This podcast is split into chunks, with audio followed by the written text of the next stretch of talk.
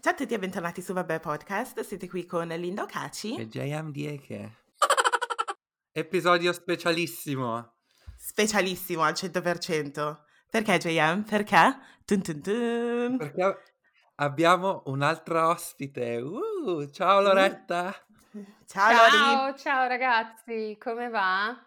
Bene, tutto grazie. bene, tutto bene. Bene grazie. ragazzi, grazie di avermi invitata, sono un po' emozionata eh, perché è la prima volta che, mhmm, che vengo qua, insomma, ospite, eh, quindi sono super flatter, super onorata di aver ricevuto questo invito. Noi siamo stra, stra, stra esaltati, siamo contenti di registrare questo episodio con te, abbiamo parecchie cose di cui parlare in questo episodio, quindi it's nice, it's hot, it's gonna be lit. Bene, per iniziare, Loretta, ci vuoi spiegare chi sei? Sono sicura che un sacco di persone sanno uh, chi sia, però giusto per...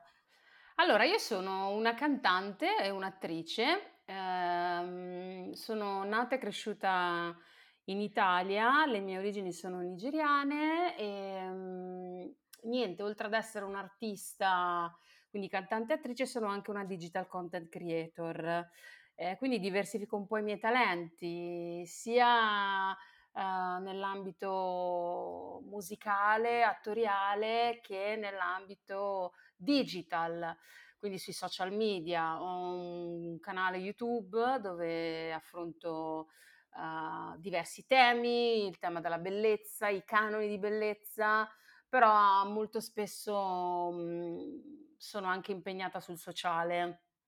E, ma questo semplicemente perché eh, io essendo italiana, però le persone percependomi come persona diversamente italiana, eh, questo comporta uh, delle situazioni o dei comportamenti da parte del, del, del prossimo uh, che nel corso della mia adolescenza, ma ancora oggi, uh, scaturiscono in me dei sentimenti a volte contrastanti o comunque che impattano quello che può, può essere la mia autostima, per esempio quando ero più piccolina.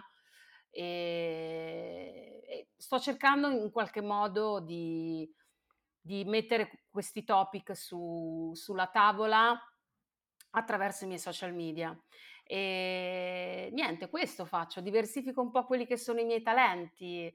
Eh, per me cantare è come respirare, ma lo è anche recitare, recitare, la comunicazione. Comunicare per me è una cosa molto molto molto importante e cerco di farlo attraverso il beauty, attraverso uh, del, delle discussioni che, che, faccio con gli ospiti magari che invito sul canale a volte o semplicemente parlandone io nei miei video o attraverso anche la musica. Tra l'altro a proposito del mio nome d'arte, in realtà è il mio vero nome, cioè tutti, cioè tutti pensano che Loretta Grace sia un nome inventato, cioè io mi chiamo Loretta Grace di nome. Ah, ok. E il cognome non ha, cioè nel senso, io mi chiamo Loretta Grace come tipo Maria Grazia, ok? Ok. E invece Gra- l'idea di Grace on the Dash, come è venuta? Cioè, nel senso, con l'ID, nel senso... Allora, Grace on your Dash... Uh, your Dash, sì. Sai che è, mh, è stata bella mia suggerirmi questo nome. Uh! Ah, sì? sì, sì, sì, sì, è stata lei, è stata lei perché, cioè, tipo, mi ricordo che il network dove lavoravo... Um, mi, mi, dava, mi dava questo consiglio di scindere Loretta Grace da Loretta Grace cantante da Loretta Grace uh, digital, no? E quindi, sì. cioè, insieme l'abbiamo costruito questo nome ehm, con del, con, tipo su WhatsApp, come potrei chiamare, eccetera, eccetera. Quindi discutendo, le persone ti vedono attraverso degli, degli schermi Grace, se vuoi vuol dire anche grazie, qualcosa di aggraziato, che è anche il mio nome. E quindi niente, da lì sì. Grace on your dash. Grace nei vostri It's cool. sì, sì, è vero. Che poi sì, adesso, sì. cioè, io avevo direttamente collegato al tuo nome, però se ci pensi Grace nel senso, like, as in Grace, like I'm coming with peace on your, da- on, yes. on your dash, Sì. like... Uh, Adesso ci sto pensando e faccio, oh my gosh, this is smart! per quanto riguarda il beauty, per esempio, quando è che ti è arrivata, quando hai scoperto di avere questa passione, quando ti sei accorta che um, essendo afro-italiana. Non so se ti piace quel, fe- quel termine, perché so che alc- ad alcune persone non piace il termine Davvero? afro-italiani, ma preferiscono... Sì, alcune persone preferiscono essere identificate a, cioè, come italiane al posto di afro-italiane. Quell'afro davanti non, non gli piace. Quindi cerco di stare sempre attenta quando uso questi termini. Sì, sì. Invece io lo adoro sto termine. Anche secondo me è bellissimo perché mh, secondo me le persone eh, afro-italiane sono delle persone italiane che hanno qualcos'altro da offrire, ossia eh, un altro tipo di cultura con la quale magari possono essere cresciuti all'interno delle loro case, avendo dei genitori africani o semplicemente essendo diversi anche, no? avendo dei tratti somatici diversi, eccetera. C'è un valore aggiunto, secondo me, non è un modo... Poi sai, è chiaro, è chiaro che questa mia valutazione è soggettiva, quindi, mhmm, sì. boh, a me piace molto, a me piace molto. Anche a me. Secondo me sommarizza, sommarizza no, ehm, racchiude. ok, qual è, il, qual è la parola, ragazzi? qual è la parola giusta che devo usare? Racchiu- racchiude. Racchiude. ecco, racchiude un po' tutte, tutte le cose in un certo senso, perché io quando ero piccolina mi ricordo che quando le persone mi chiedevano da dove vieni andavo letteralmente in panico perché perché dovevo racchiudere hm, eh, tutte, tutti i posti da cui provengo in una, in una, frase, facevo fatica sempre, dicevo, beh, i miei genitori sono nigeriani, io sono nata in Inghilterra, però sono cresciuta in Italia, però afro-italiana in un certo senso ra- racchiude, racchiude di nuovo eh, tutte queste cose, quindi io sono, sono felice. Invece tu, JM, per esempio, hai sempre usato questo termine o ha iniziato, perché tu essendo mixed, per esempio, o hai iniziato sì, sì. recentemente? A parte, neanche io ero a conoscenza di gente che non apprezzava il termine afro, afro-italiano. Comunque nel mio caso, per esempio, è stato, diciamo, un termine che ho incominciato a usare negli ultimi anni, cioè nel senso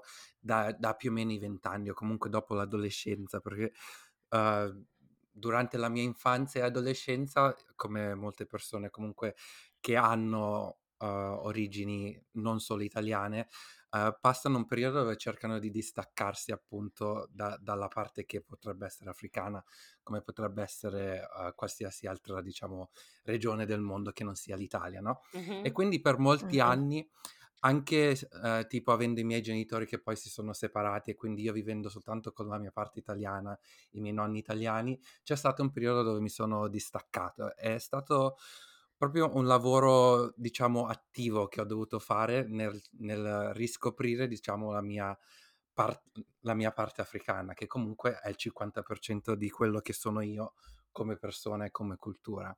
Comunque sì, è stato, diciamo, un lavoro che ho incominciato a farlo, diciamo, verso, verso i vent'anni, a dire la verità, quindi sì.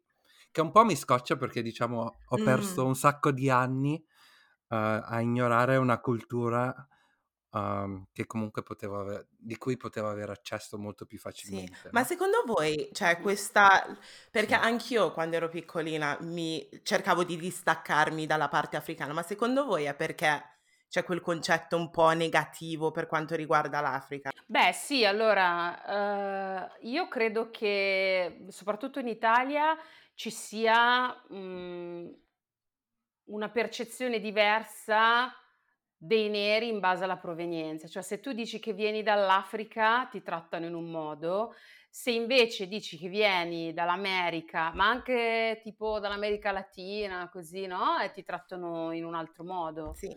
Uh, gli americani vengono sì. visti molto meglio, ma infatti se pensiamo sì, anche alle ultime vicende si è scaturito tutto questo macello perché è morto un americano, non perché è morto un africano. Quindi sì. questo la dice lunga anche sulla percezione a livello globale della persona nera. Quindi sì, io da piccola mi ricordo che mh, i, i, i media uh, davano una visione dell'Africa completamente distorta, ma è anche adesso così. E da piccola io cercavo di essere il più lontana possibile da, quel, da quello stereotipo, perché io non mi riconoscevo, non mi ci rivedevo in quello che raccontavano, in quello che vedevo eh, sia sui giornali, sia eh, attraverso i media, la televisione, le radio. Dicevo, ma io non sono così come mi descrivono loro. Mm. E quindi non volevo sì. essere quel tipo di, di Africa lì, perché non, non, non mi ci vedevo. E, ehm, ma penso che un po' tutti attraversano questa, questa fase, specialmente poi le ragazze, le, le bambine, le ragazze, eh, perché vabbè, le donne vengono molto più bombardate dai media, soprattutto quando sono piccole, e si innescano proprio dei, dei meccanismi dentro di te, ma perché ti vengono mhmm, indirettamente imposti, se pensi anche al canone di bellezza. Chi l'ha detto sì, che i capelli, appunto. per esempio, ricci afro non sono belli o la pelle nera non è bella o le labbra carnose non sono belle? Mm, cioè, oggi noi vediamo sì. tantissime modelle, attrici, influencer che uh, si fanno 300 strati di abbronzatura con dei prodotti appositi, si mettono le extension, si fanno il filler. Boh, per, per, per cosa? Per assomigliare a che cosa? Qualcosa che ha dei tratti somatici, alcuni dei tratti somatici che abbiamo noi, cioè noi li abbiamo, la natura ce li ha dati sì, normalmente, beh. anche sai, quelli che, si fanno, quelli che si fanno i capelli sì. ricci. Poi io so che magari qualcuno adesso ascoltando il podcast magari potrebbe dire, eh, ma anche tu ti fai i capelli lisci, anche tu fai questo, anche tu fai quest'altro, ma innanzitutto le persone nere, esistono persone nere con capelli naturalmente lisci, che è un concetto secondo me che viene... Aspetta che c'è l'ambulanza. Quanto mi manca l'Italia, anche il suono dell'ambulanza. sì, Dicevo che sì, vabbè, i capelli ricci e i capelli lisci, cioè sono delle, delle texture che esistono naturalmente anche per l'etnia, la nostra etnia. Quindi, poi vabbè, per noi è un po' un- una tradizione, una cultura eh, avere acconciature diverse, Sì. eh, cioè io la vivo, la vivo in modo diverso rispetto magari a una persona italiana caucasica, capito? Cioè se tu la domenica, io mi ricordo quando ero piccola, andavi in chiesa con i capelli messi male, era topic, era argomento sì, di discussione tra i neri, proprio, capito? Sì. per una settimana intera. Quindi, esatto, quindi poi non so se magari per gli italiani caucasici, caucasici è così, però tra i neri era così, ma anche il, il vestito, sì. ma come ti sei vestito, come c'hai i capelli, come hai quello, la pelle, hai messo la crema, non l'hai Oddio, messa. Eh... Quindi... Quindi sì, però non mi ricordo perché siamo arrivati a parlare di questo. non lo so, non lo so. Oh. No, è colpa mia. Ah sì, dell'Africa, l'Africa, la, l'Africa, l'Africa e la percezione dei, dei, dei, che si ha dell'Africa in Italia. A me è capitato anche molto spesso di ricevere boh, dei, dei, qualcosa che loro concepiscono come complimento, ma in realtà è... Tipo? Vogliamo sapere. Eh, tipo, tipo, eh, tipo, sei bella per essere nera, oh. per me non è, non, è, non è un complimento, è un uh, complinsulto. Eh? Sì, un complinsulto. Te le dicono anche a te queste sì. cose. JM, tipo, sei bello per essere mixed. Beh, sì, queste cose sì, succedono. No, no, succedono, succedono. Comunque, cioè, vedo uh, in certi aspetti, di sicuro, come, come ha detto Loretta, cioè, diciamo, l'immagine delle donne è molto più bombardata sui cannoni e cose del genere. Quindi, sì. rispetto a me, io uh, sono molte cose, per, non, non ho esperienza in quello. Però comunque sì, mi, mi, mi è successo anche a me, per esempio, uh, anche, anche, dei miei ex proprio, tipo uh, asiatici, ok, che mi dicono, ah guarda, uh, di solito con le persone nere non mi piacciono, però tu per essere nero sei carino. E oh, si riferiscono a me come se io fossi una persona nera, neanche um, che fossi una persona mix. Tipo, per esempio, l'altro giorno stavo parlando con uh, Haibo, il mio migliore amico uh, cinese, lui è cinese, vive in Cina, e stavamo parlando appunto Mhm. di mia sorella, dei miei fratelli e sorelle più piccole, che loro sono nere, perché la mia matrigna è nera. E quindi appunto gli stavo spiegando come mai, cioè il fatto che loro erano nere. Mi chiedeva, ma la tua matrigna è nera? E ho detto sì, perché no- ti ho fatto vedere le foto di- dei miei fratelli. Io e i miei fratelli non vedi che c'è differenza, nel senso che io sono più, più chiaro e loro sono neri. E fa, no, per me siete tutti neri, è Oh uguale, mio non avevo Dio! visto la differenza. Oh mio Dio! Però What? capisco che non lo fa con malizia, nel senso perché comunque esiste questa, diciamo, uh, blindness delle persone al di fuori della tua razza. Cioè noi adesso che siamo qui in Europa comunque siamo molto più abituati tipo ai visi europei, bianchi e cose del genere, ma penso che uh, tipo per le persone che vivono in Africa, magari a vedere degli italiani gli sembrano che si assomigliano molto di più di quanto può sembrare a noi. Non so se mi sono spiegato. Però comunque ci... Sì, No, ci, sì, ho capito. Ci sta come concetto, però allo stesso tempo, cioè non lo so, non lo so ragazzi, io sono il tipo di persona che se non ho niente di troppo positivo da dire, cioè me ne sto, zi- cioè capisci? Mhm. Non dico, non No, faccio, anch'io, Sì, sì, sì, anch'io. sì. non lo faccio Io neanche sì. notare. Quindi, boh, le persone che alcune volte dicono Ma queste cose. sai che c'è molto feticismo sulle persone mixed, eh?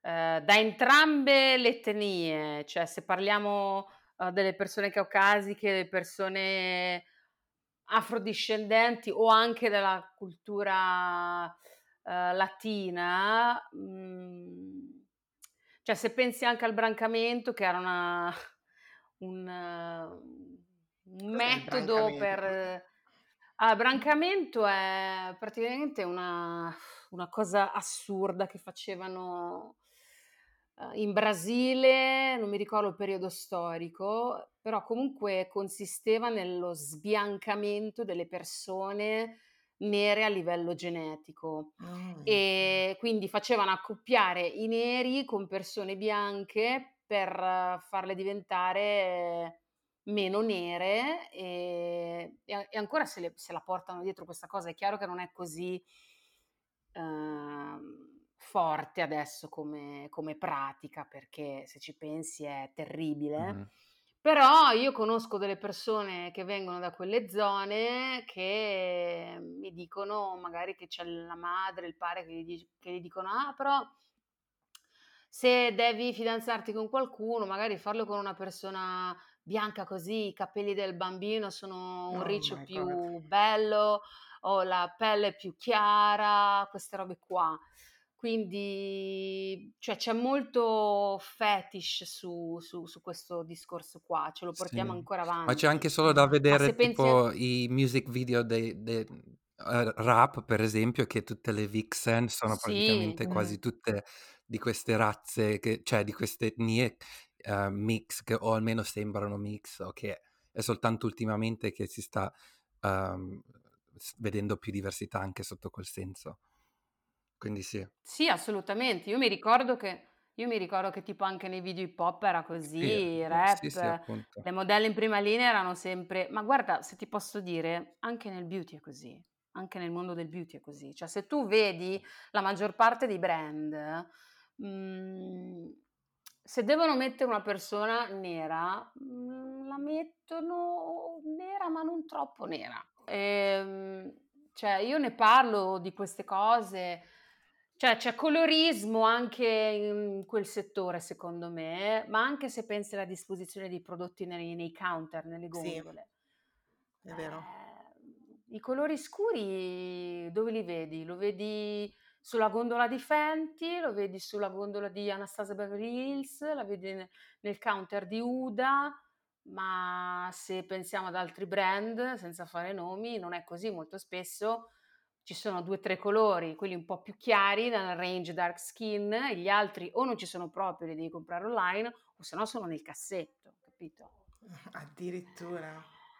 Sì, sì, sì, Io mi ricordo che ehm, ero venuta in Italia, ehm, una volta stavo cercando un po', ero andata, adesso non mi ricordo il nome del negozio, però è uno di quei negozi che sono everywhere in Italia e mi ricordo che non c'era in, in un fondotinta per il mio colore della pelle and I was like what? Perché quando vai a Londra in qualsiasi negozio, cioè quando sei a Londra e vai in, un, in qualsiasi negozio, like it's just there.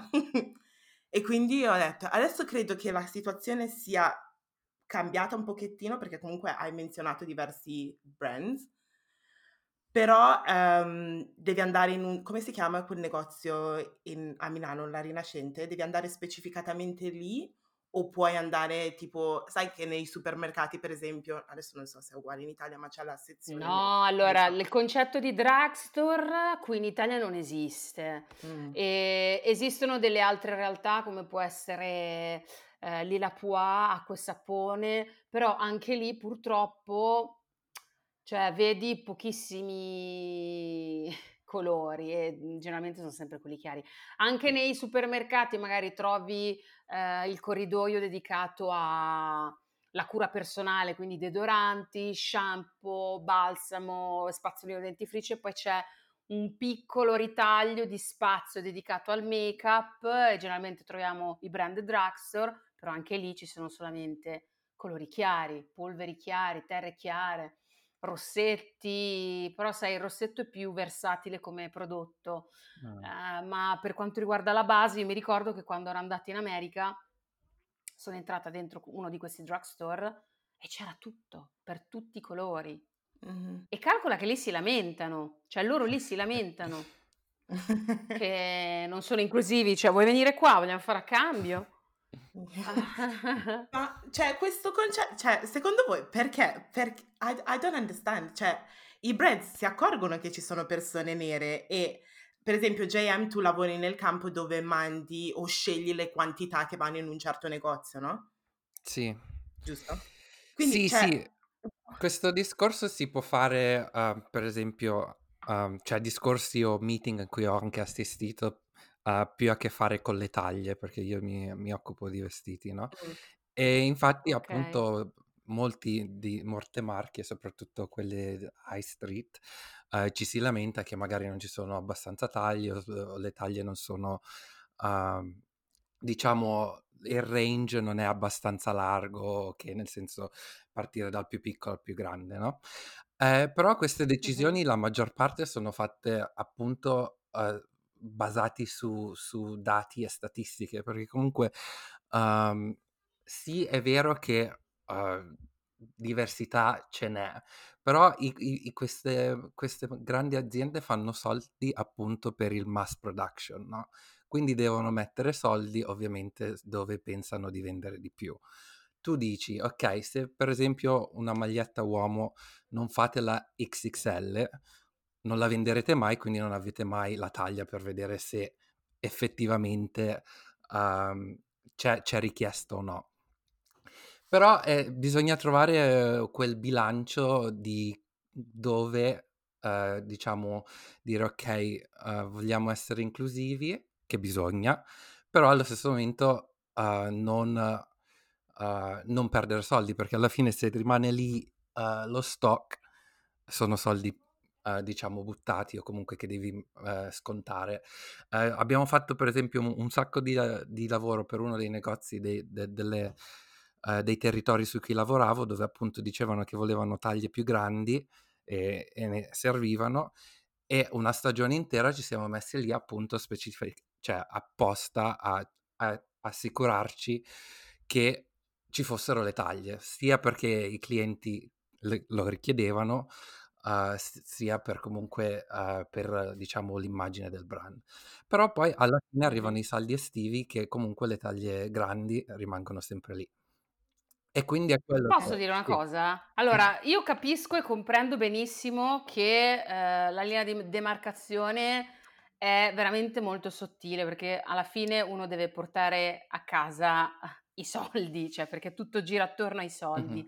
Però quello che vorrei mhmm, e quello che sto cercando anche di far capire ai vertici è: okay, tu mi metti, mhmm, in questo caso, mhmm, dei vestiti, Mh-mh. no, uhm, XXL, ma anche XXS, eh, Sì, sì, sì, sì. Questo lavoro si fa in le è sì, ovviamente. ehm, li metti, però how do you market that? Cioè, sì. non, si, non ci si può aspettare che le persone magari sappiano dell'esistenza di un capo in quella taglia se non viene promosso nel giusto modo. Per esempio, um, un esempio concreto che ti posso fare, ok, si lancia un, una collezione di Pinco Pallo in collaborazione con uh, to, Beyoncé, ok? Mm-hmm. Uh, facciamo la promozione con gli influencer, mandiamo i capi agli influencer che hanno più numeri, però queste persone che taglia portano? Mm. Perché se tu investi magari in una persona che ha tanti numeri e può arrivare a una, una fascia di acquirenti mh, mhmm, ampia e poi il resto del budget lo investi in micro influencer che rappresentano uh, la diversità e mh, mhmm, quei posti lì ci metti anche dei soldi per pubblicizzarli, tante persone possono sapere che di quella collezione esistono anche capi in, in taglie uh, che di solito magari non, non, sono presenti in collezioni standard, ok? Lo stesso vale per il make-up, cioè mh, mhmm, non, è, non è sufficiente investire solamente su determinati influencer, capito? Lo sì, sì, è più una questione di mar- anche... marketing su come si vende la marca e su, sull'esposizione sì, che poi allora, della marca, sì. Vogliamo mettere, vogliamo togliere gli influencer? Ok, togliamo l'influencer nel caso del beauty, prendi una modella o un modello, ok? Con la pelle scura o con la pelle molto molto molto chiara, perché anche loro hanno gli stessi nostri problemi uh-huh. sì, quando si tratta di mm, prodotti per la base, e fai vedere i prodotti dedicati a quegli incarnati nel tuo feed e quegli stessi post che fai o storie le promuovi, quindi ci metti dei soldi e li metti in pre-roll, sai che a volte in, pre-roll, in pre-roll trovi uh, delle storie sponsorizzate che partono automaticamente, poi continua la, la selezione di, di, persone che tu segui, capito? Sì. Quindi lo sforzo, questo tipo di sforzo, che poi non dovrebbe essere neanche uno sforzo, cioè questo tipo di investimento va fatto come viene fatto, perché per esempio io... Uh, ti faccio un esempio, con uh, il brand Charlotte Tilbury, uh-huh. uh, io faccio fatica su internet a trovare dei tutorial di influencer con la pelle scura online. Perché questo? Cioè, per quale motivo? Io questo non lo so.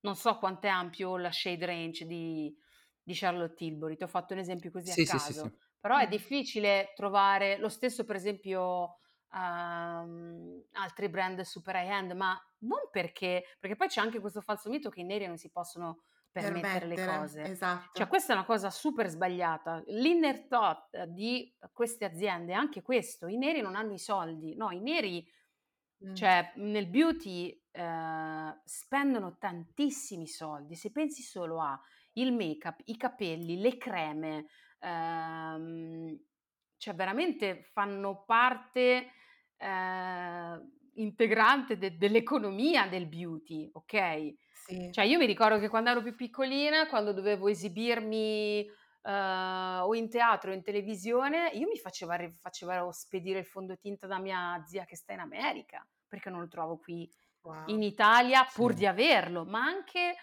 cinque anni fa, quando ancora per dirti, brand uh, multinazionali non avevano la shade range che invece era già presente in America, io mi facevo spedire tutte queste cose dall'America in Italia. Quindi, cioè, soldi e ti assicuro che per fare una full face, ancora oggi una persona con la pelle scura, con la pelle molto molto chiara, deve spendere molto molto di più rispetto a una persona che viene definita standard normale. Quindi, come fai a dire che questa gente i soldi non ce li ha?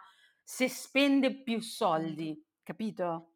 Sì, sì, sì, sì, ma anche il fatto tipo per esempio che se guardiamo anche le riviste, che adesso magari mi sbaglio, però mi sembra che tipo se prendiamo Vogue come esempio, c'è Vogue Italia, c'è in America, mm. ce ne sono un sacco in Asia, uh, ce n'è una del Middle East, però non c'è un Vogue dove appunto diciamo verso i paesi neri africani per esempio, no? Cioè non E c'è quindi anche Vogue, non c'è Vogue tipo...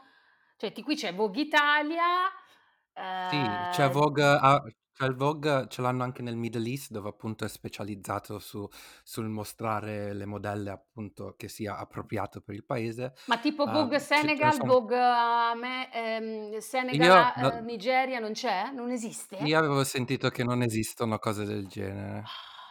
Magari mi sbaglio.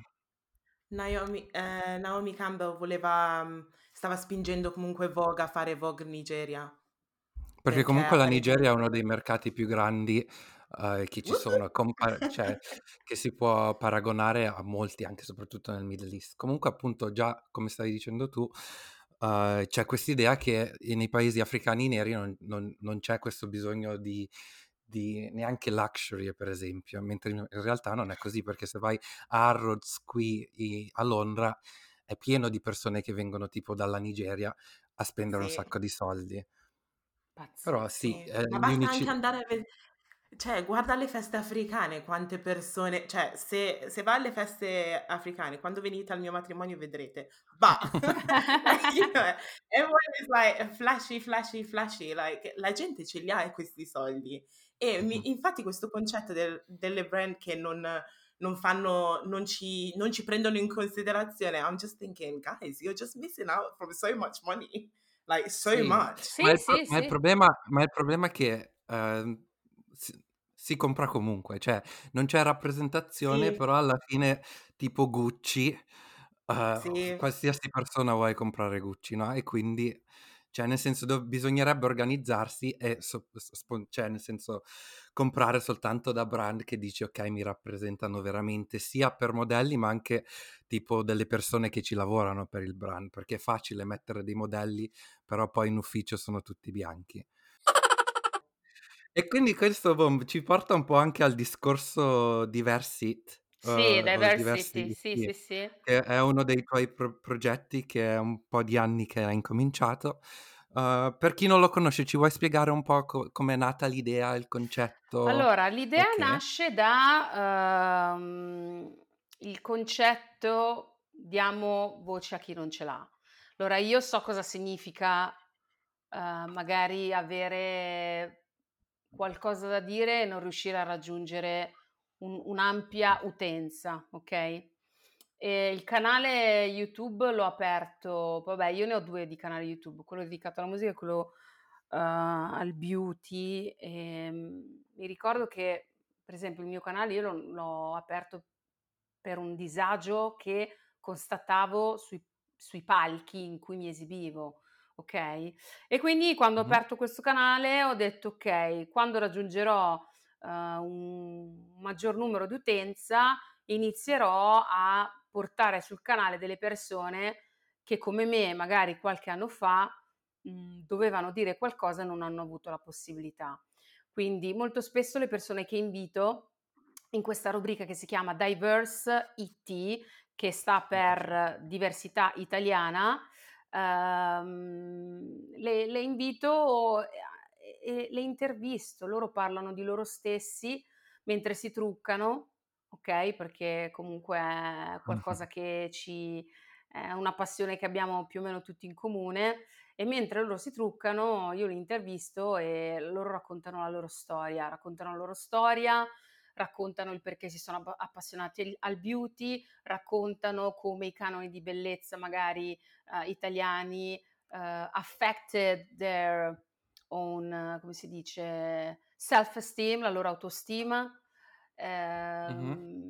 ma, anche, cioè, ma anche parlare di altri temi, per esempio mi ricordo che una puntata che è piaciuta molto è quella di Aya di Milan Pyramid, che poi da lì è veramente è stato, non voglio dire un trampolino di lancio, ma quasi per lei, perché lei parlando, esponendo quello che lei è, e e anche educando me stessa in primis su tanti topic sui quali c'è tantissimo pregiudizio, tipo l'hijab, portare l'hijab, che cosa significa per una- persona musulmana portarlo, che per esempio lei mi ha detto che non è obbligatorio, che ehm, per esempio sua, sua sorella non lo porta, ok? E vivono nella Mm, stessa Sì, famiglia, quindi anche questo sì. preconcetto che è obbligatorio, cioè nel senso se fosse obbligatorio all'interno della sua famiglia lo porterebbero tutte e due, invece no.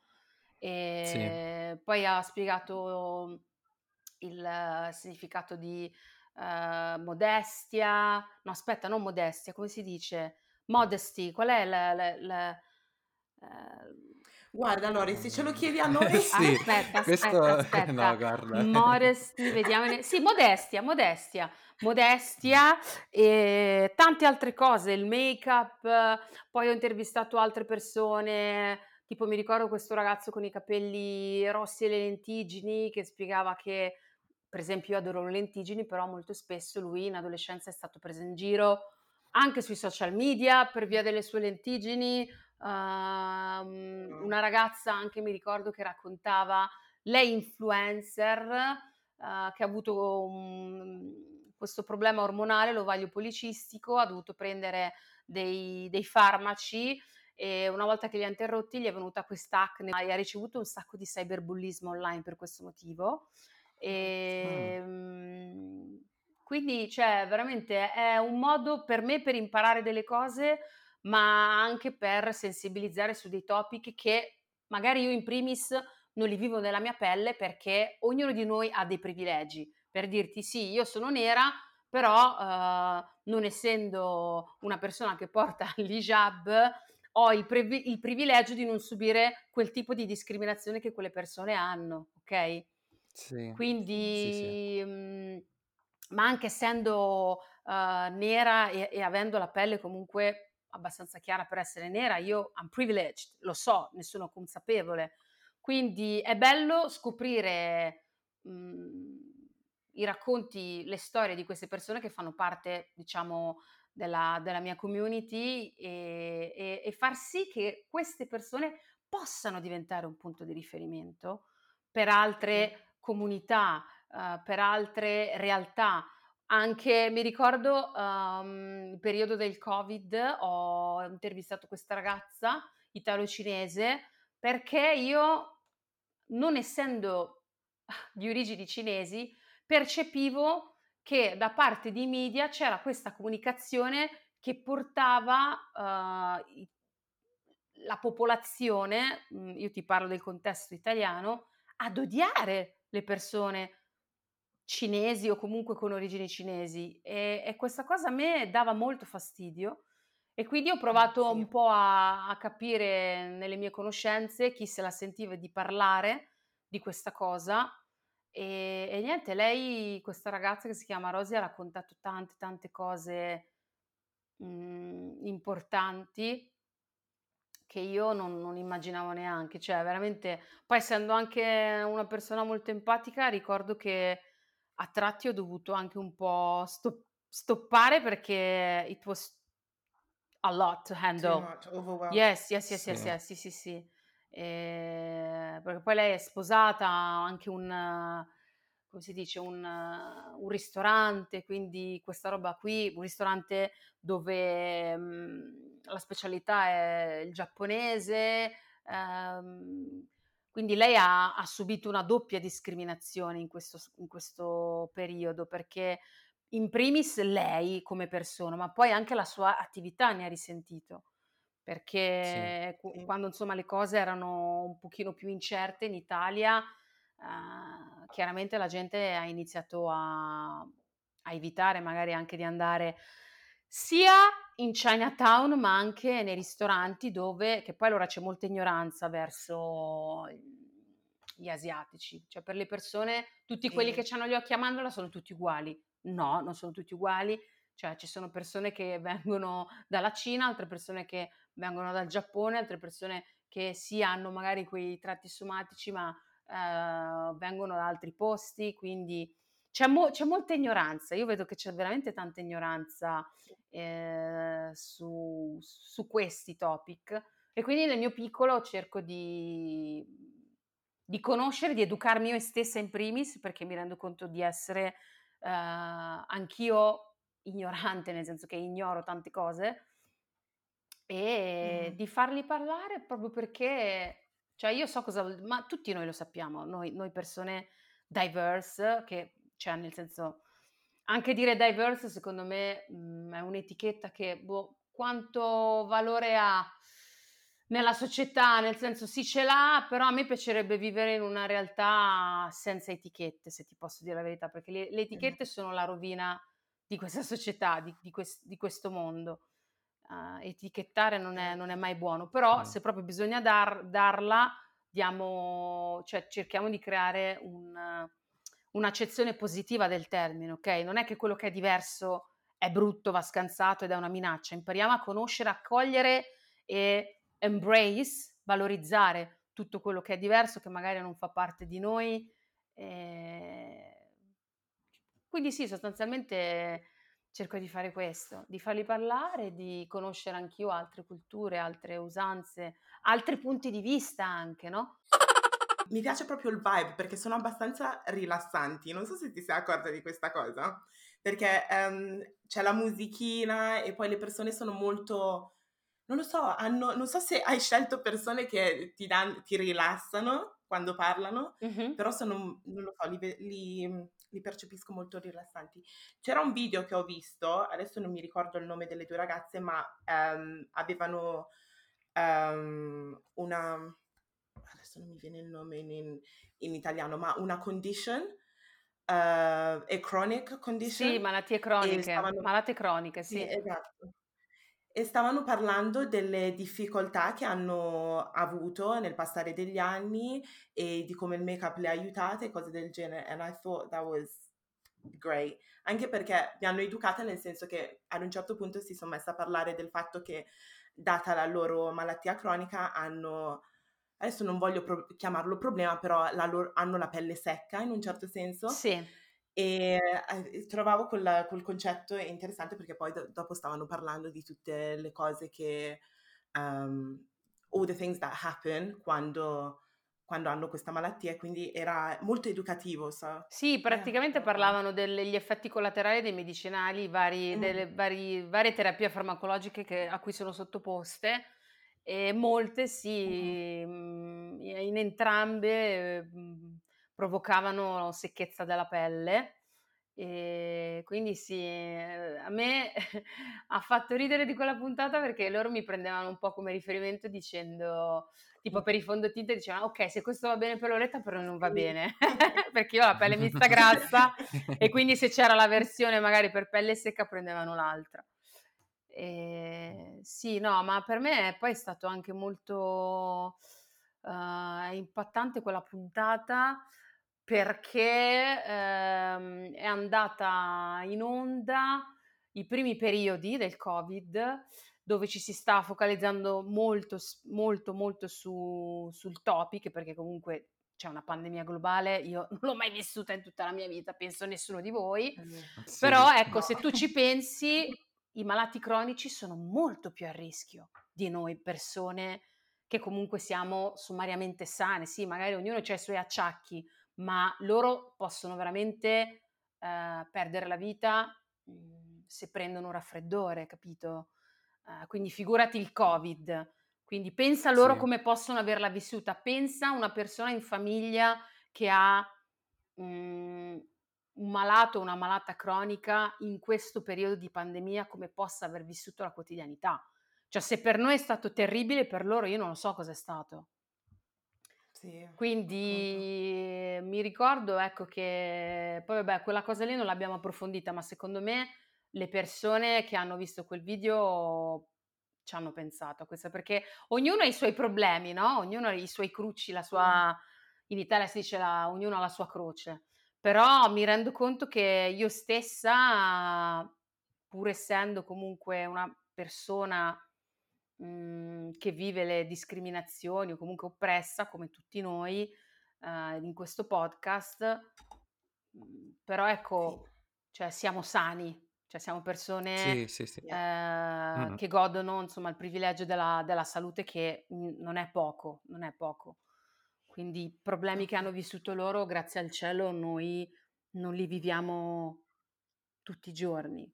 Quindi anche, sai, un, un ritaglio, mhmm, dedicato un po' a quello che è la gratitudine, ehm, è importante, no, mhmm, ricordarsi ed essere grati per quello che si ha ogni giorno, perché molto spesso non non non ci pensiamo.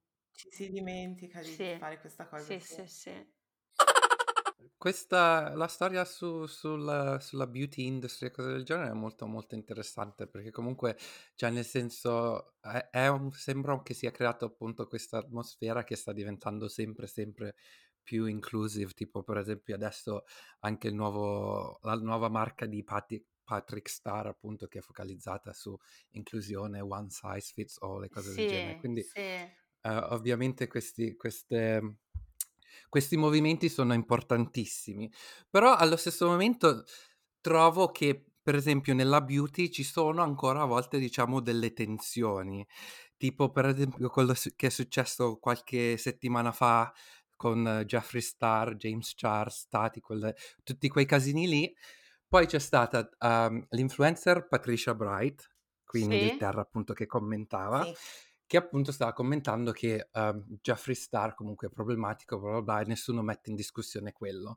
Però una cosa che mi ha colpito che ha detto lei è dobbiamo smettere noi donne di far entrare uomini uh, in women spaces. Quindi diciamo si è riferita al make-up o al beauty come women spaces, mentre invece da come lo vedo io comunque il beauty è diventato diciamo una cosa che non ha um, gender. Allora, lei, senso... allora, il discorso che fa lei, il discorso che fa lei è molto, molto più ampio di quanto non si pensi, ok?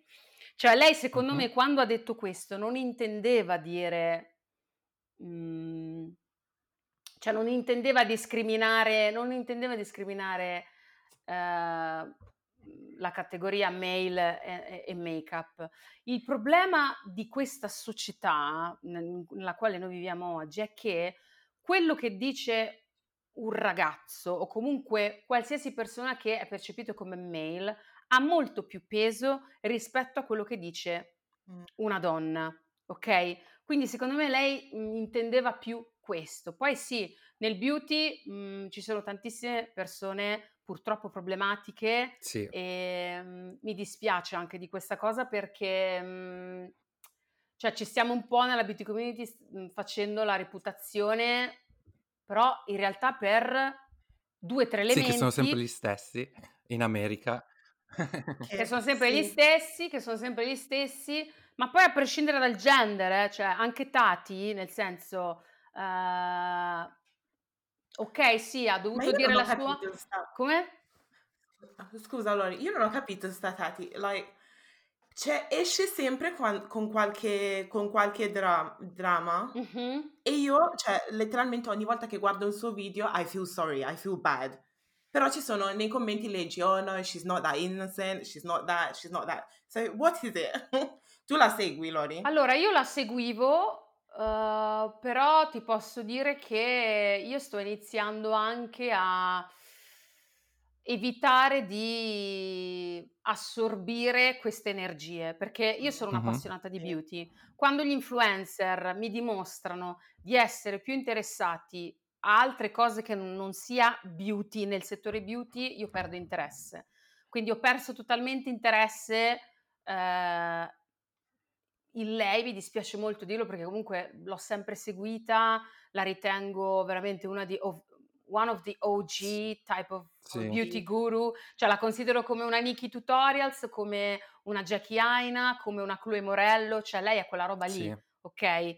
Però se devo fare un bilancio e un panorama su quello che è successo, ma anche Patricia Bright stessa Sì. è una OG, se devo pensare a loro e penso a Tati, Tati, secondo me, negli ultimi due anni è stata coinvolta in tantissimi, eh, tantissimi, tre drammi molto grandi, eh, drama, e, e queste cose hanno totalmente eh, sommerso, secondo me, il lavoro che lei ha fatto in questi anni. Cioè lei oggi, se si parla di lei, non si parla di lei per il suo storico di Beauty Guru, si parla di lei per i drammi, ma è normale perché purtroppo io dico sempre, cioè anche quando ricevi dei commenti no, negativi, anche se tu ne ricevi 10 positivi, quel uno negativo ha molto Mhm. più peso, Sì. ok? E quindi anche come percezione di lei oggi si ha la percezione di una donna problematica, ma problematica anche perché è una donna adulta.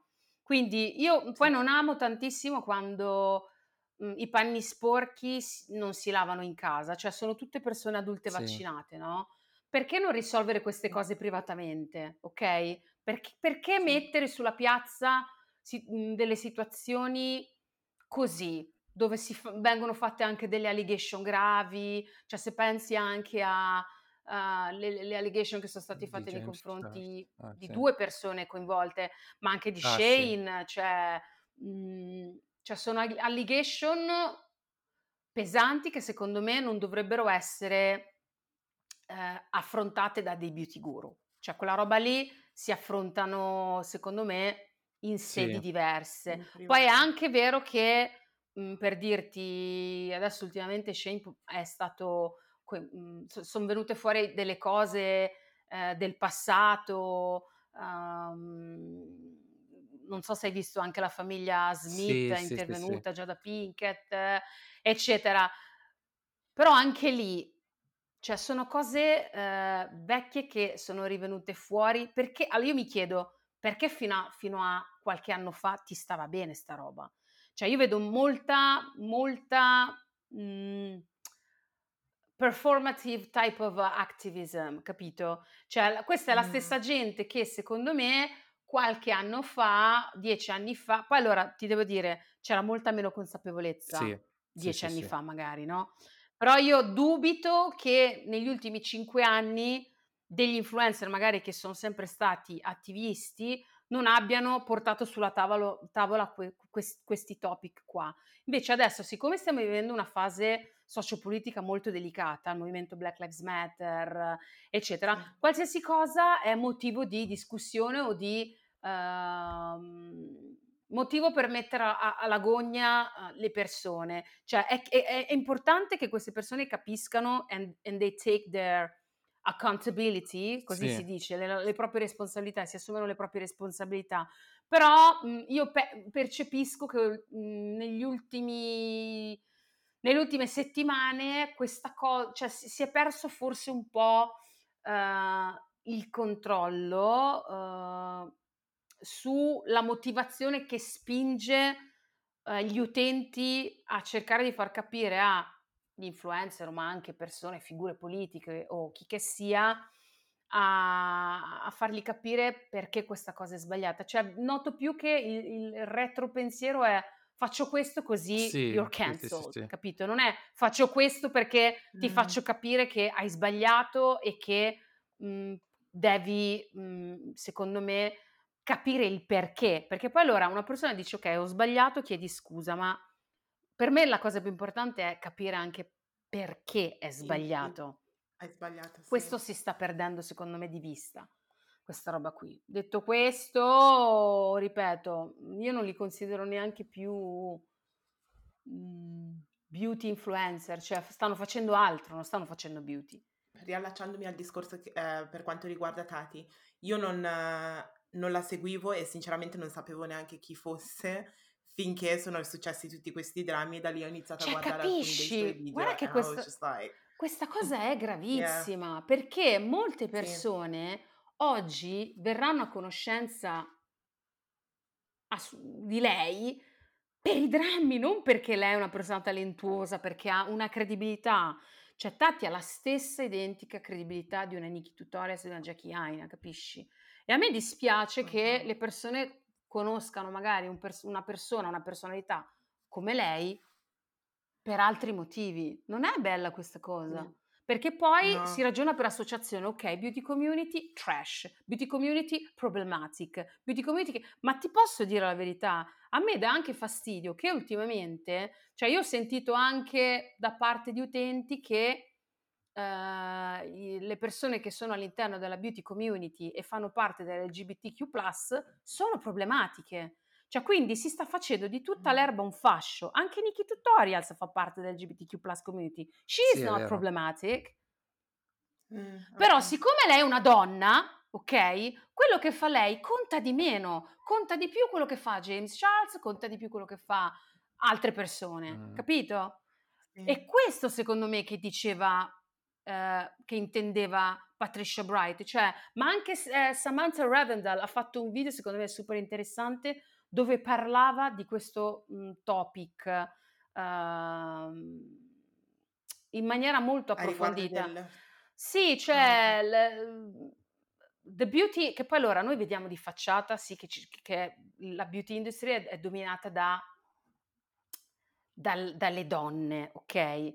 Però in realtà poi ai vertici gli amministratori delegati non sono donne. Sì. Gli uomini e le donne ancora oggi non hanno pari opportunità. Cioè, no, no, quello è, è vero, così. Sì. E quindi questa roba si riflette anche nel mondo, nel mo- ma allora se tu pensi anche, chi è che sta realizzando le cose veramente huge in the beauty industry? Chi è che ha un suo brand? Lascia stare Rihanna, Fenty. Fenty, cioè Rihanna è una cantante, una superstar. Io ti parlo di beauty influencer.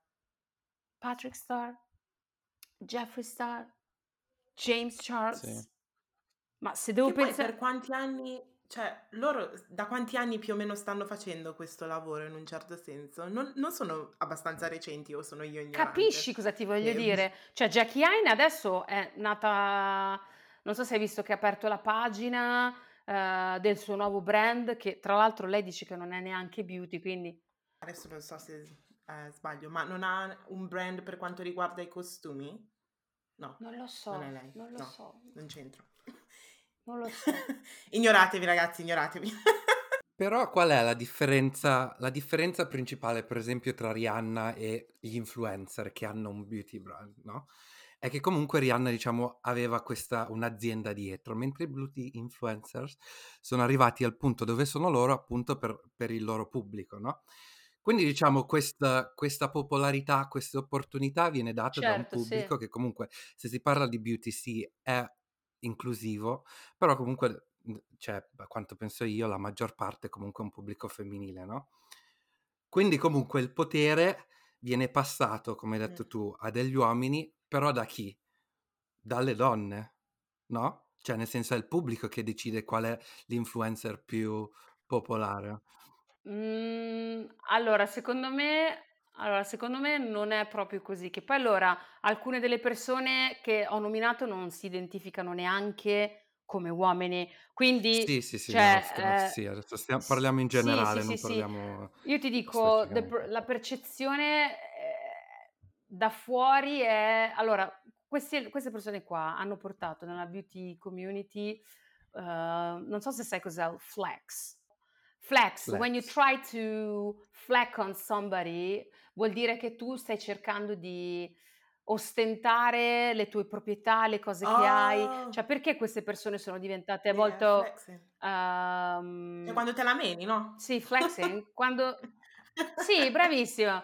Che Ah, sfoggi, ah, ok, sforzi ok, sì. la, la- la borsa Sì, griffata, le macchine. sì, sì, sì, Cioè, queste persone qua hanno portato una nuova corrente che la beauty community non aveva ancora mai conosciuto perché mh, la, la beauty community è sempre stata molto didattica come community, cioè Mhm. c'erano i tutorial, c'erano le Pixie Woo, c'era Jackie Aina, c'era Jenny Jenkins, Patricia Bright, eh, questa gente qua che ti insegnavano a, a Sì. valorizzarti, ok? Poi è arrivata, Sì. sono passati tanti anni, quindi è chiaro che dopo dieci anni non è che ti interessa ancora sapere come si mettono le ciglia finte o come si mette un eyeshadow perché ci sono già video Sì. di dieci anni fa o comunque nel Sì. corso di questi dieci anni, qualcuno che te l'ha magari proposto in una maniera più accattivante, più convincente, però c'è già quella cosa. Queste persone qua hanno portato l'entertaining, l'entertaining che può essere flexing, ma anche altro, ok? Quindi, siccome poi anche gli standard di YouTube sono cambiati, eh, infatti oggi se vedi ci sono nella beauty community, ma anche in generale in altri settori, c'è molto più entertaining, ci sono le challenge, ci sono um, video molto più divertenti se vuoi. Eh, loro hanno... Addirittura il reality di James Charles, Esatto, cioè è molto più basato sull'entertaining. Poi lui è stato bravissimo a mischiare, eh, ma lì, vabbè, un, un imprenditore avrà un sistema dietro lui allucinante. eh, ha mischiato Sì, quello sì. che è entertaining alla didattica, ok? E all'arte, perché non, non ce lo dimentichiamo che Cioè, le persone che si truccano e hanno un titolo si chiamano make-up Sì. Certi- certified Sì, make-up sì, sì. artist, poi ci sono anche gli artisti del make-up. E, quindi questa nuova corrente qui ha, diciamo, eh, dato una nuova- un nuovo volto, secondo me, a quello che è la beauty community e mh, ti dirò che queste personalità qui hanno anche, mh, diciamo, innescato delle invidie, Mm. ok? Nel- negli utenti. Infatti poi sono nate anche Mm. Eh, di conseguenza a questi personaggi tutte le pagine di gossip per cercare di trovare magari eh, qualcosa che Sì. non va in questi personaggi. Cioè sono nate piano piano delle altre realtà che hanno mh, fatto cambiare un po' quello che è la percezione della stessa beauty community, che sì, è anche quella roba lì, ma non è solo quella roba là, capito? Sì. E queste, Sì, diciamo, sì. queste personalità, che poi io parlo di queste in generale, non parlo specificatamente di, di loro, eh, hanno comportato che anche magari altre persone della beauty community iniziassero a essere un pochino più entertaining. Poi c'è chi ha trovato la chiave giusta, come può essere una Jackie o una Patricia o una Nikki e si sono, diciamo, create il loro nuovo habitat nuovo per accogliere le persone che potessero essere interessate non solo alla beauty dal punto di vista didattico, della propedeutica, ma anche del divertimento. E poi invece ci sono persone che eh, non sono riuscite a farlo e magari sono rimaste indietro, però comunque sono mh, comunque apprezzate. Per dirti, la Samantha Ravendal non è niente di tutto ciò e io l'apprezzo comunque perché è una persona competente che ti spiega il prodotto, cioè chi è veramente appassionato di beauty alla fine vuole sapere dei prodotti, vuole sapere qual è il prodotto migliore, la palette migliore, il mascara migliore, cosa va abbinato con co- cos'altro, cioè Sì. capi- capisci- capite cosa Sì, vi sì. voglio, vi voglio dire? Sì, sì, sì, sì, sì. E, e poi c'è un'altra corrente che è un po' più alla, uh, non so, Nikita Dragon, che è un po' più sul flexing type of vibe. Su... Che comunque è problematissi- problematica. Io non ne so anche. niente, Sì, ragazzi, sì, sì, sono sì, qui sì, zitta che sto imparando cose nuove. perché- Sì, quindi diciamo ci sono queste tre eh, correnti di pensiero che vanno di pari passo, ok? Però negli ultimi due o tre anni, secondo me, quella un po' più, se vuoi, eh, che ha raggiunto eh, gli utenti che magari manco si interessano di beauty, sono quelli anche che sono Sì, stati infatti, sì. coinvolti in più drammi, ok? Quindi adesso le persone stanno pensando che la beauty community is problematic. E a me Sì. dispiace, ecco perché io mi discosto da certe ehm, Situazioni. in situazioni, Sì, sì. personalità, ehm, perché io non, per esempio non, non mi ci rispecchio, io non mi ci ri- cioè a me piace, a me, ma eh, quando ero piccola io mi sono sempre truccata, io adoro il make-up, è una coccola per me, è un rituale, anche prima che salgo sul palco, cioè io mi ricordo quando facevo Sister Act ehm, al Teatro Nazionale a Milano, cioè per me veramente era una fase importante che dovevo fare sempre alla stessa ora, con lo stesso amount of time, perché ne avevo bisogno. È un momento in cui tu ti rilassi, leggi le note di regia, ti rendi, eh, diventi il personaggio che devi interpretare, eh, va- ti valorizzi. È una coccola, un momento di riflessione, un momento per te, per sentirsi meglio, no? Questa cosa del make-up, quando mi sento un po' giù, anch'io la faccio, sinceramente. Cioè, se mi sento un po' giù, anche se non devo andare da nessuna parte, mi metto un po' di fondotinta, mi faccio le ciglia, eh, sopracciglia, cose del genere, mi sento già meglio. So, it's nice. È vero, ti giuro. Sì, sì, sì, giuro. Cioè io vivo il, be- il beauty così e mi piacerebbe un po' che tornasse mh, quello spirito là. Che poi allora non c'è niente di male ad essere, eh, ti dico, mh, entertaining in quel modo là, però deve rimanere quella roba là, non deve sfociare poi in quello che stiamo vedendo adesso. Perché, ma anche l'anno scorso mi ricordo quando era successa quella cosa con James Charles e Tati, cioè guarda che è stata una roba... Cioè a me è dispiaciuto vedere anche gli utenti fare quelle cose là contro quel, quel ragazzo, perché poi non ci dobbiamo Sì, dimenticare sì. che questi, cioè, James Charles è un ragazzino, un Sì. adolescente. Sì, è Cioè, giovane, è molto è giovane. vero. Quindi loro non hanno purtroppo la, la possibilità, il privilegio di eh, fare degli sbagli come li abbiamo fatti tutti noi, Mm. perché sono sotto i riflettori.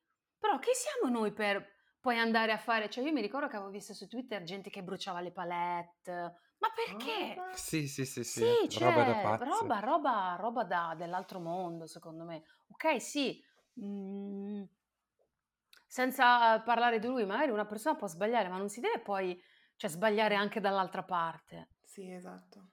Esatto. Poi molto spesso, come hai detto tu, le persone si dimenticano che sì, queste persone sono sulle piattaforme social, però sono letteralmente delle persone che hanno Ma feelings sì, e, ed in più non sai, non ti mostrano quello che sta succedendo nella loro vita al 100%, magari c'ha anche dei problemi di, di cui non parla e magari deve affrontare, assolutamente. Deve affrontare quella cosa ed in più tutto- tutti, tutti gli haters che si sono creati. Quindi co- bisogna stare calmi e Assolutamente. non esagerare perché quelle persone sono letteralmente persone. Guarda, io l'ho conosciuto James Charles. L'ho Sì? conosciuto James, sì, l'ho conosciuto l'anno scorso e mm, Che vibe ti ha guarda, dato? da persona empatica quale sono, io ti dico che lui ancora a, cos'era, a novembre, quando l'ho conosciuto io, Mhm. he didn't process what happened to him. Cioè, Ok. Sì. cioè, he is scared of people. Lui ha paura delle persone. Cioè, ha- secondo me lui, eh, quando l'ho conosciuto, stava ancora processando tutto quello che gli era successo. E l'ho notato anche, cioè, sembrava quasi avesse paura delle persone. Mm. Mm, Sì. E a me è dispiaciuto molto ve- vedere un essere umano così, mm, diciamo, scosso a, a punto tale da avere timore di altri esseri umani. Cioè, non, non- va bene sta roba qua. No. Sì, sì. Ehm, io credo che ci dobbiamo dare tutti una regolata sui social Sì. perché i social media sono, non sono la vita vera, però cioè, è un- si riflettono sulla vita vera. Sì. Cioè, la, la- la vita virtuale si riflette sulla vita normale, reale. Sai fare cosa che a me piacciono un sacco i social e cose del genere, ma sono troppo impulsiva alcune volte. e quindi appena mi parte qualcosa sclero, sono lì a postare. Mi sto dando una regolata in questo periodo, però sono troppo impulsiva. Non sono una di quelle che lascia i commenti cattivi e cose del genere, non sono io, ma sono troppo impulsiva. Ma che adesso tutti pensano, oh, la Linda è quella che lascia i messaggi. No, non in quel senso impulsiva, però sì. È- è- però quando succede questa cosa, adesso sto imparando, però devo distaccarmi completamente. So I don't No, say sì, anything. eh, eh, sì, assolutamente. Io l'ho imparato anche a mie spese, cioè quando sei arrabbiato o comunque scosso da qualcosa, mm, quello è magari una s- una s- un sentimento passeggero, però poi quello che tu fai in quel momento passeggero, se lo fai online, è permanente. Sì, Quindi mm, bisogna veramente fare evito. molta attenzione. Sì. Sì, sì, sì, sì, assolutamente, assolutamente. Grazie mille per averci ascoltato, spero vi sia piaciuto questo episodio. Grazie mille Loretta per essere venuta a ospite sul nostro podcast, ci Grazie ha, a te. ci ha fatto molto piacere. Grazie a voi. E poi appunto, come stai dicendo prima, io sono uno che, che guarda il beauty da pubblico, però io non, non metto make-up o niente, quindi sentire da te che sei proprio parte della make-up o beauty industry è stato interessantissimo. Uh, penso che già tutti sanno dove trovarti, però vuoi dire velocemente dove, come ti possono trovare sui vari social? Allora, su Instagram mi possono trovare come Grace Your Dash, ma anche Loretta Grace. Eh, su YouTube eh, la stessa cosa, invece su Spotify basta che scrivono Loretta Grace e mi trovano. Perfetto. Perfetto, mentre se volete rimanere in contatto con noi, eh, la nostra pagina di Instagram è chiocciola vabbè podcast, la mia personale è JM Dieche. Mentre la mia è chiocciola L-I-N-L-D-N. Grazie a tutti, buon venerdì, buon weekend. Ciao, Ciao, ciao, ciao. Ciao.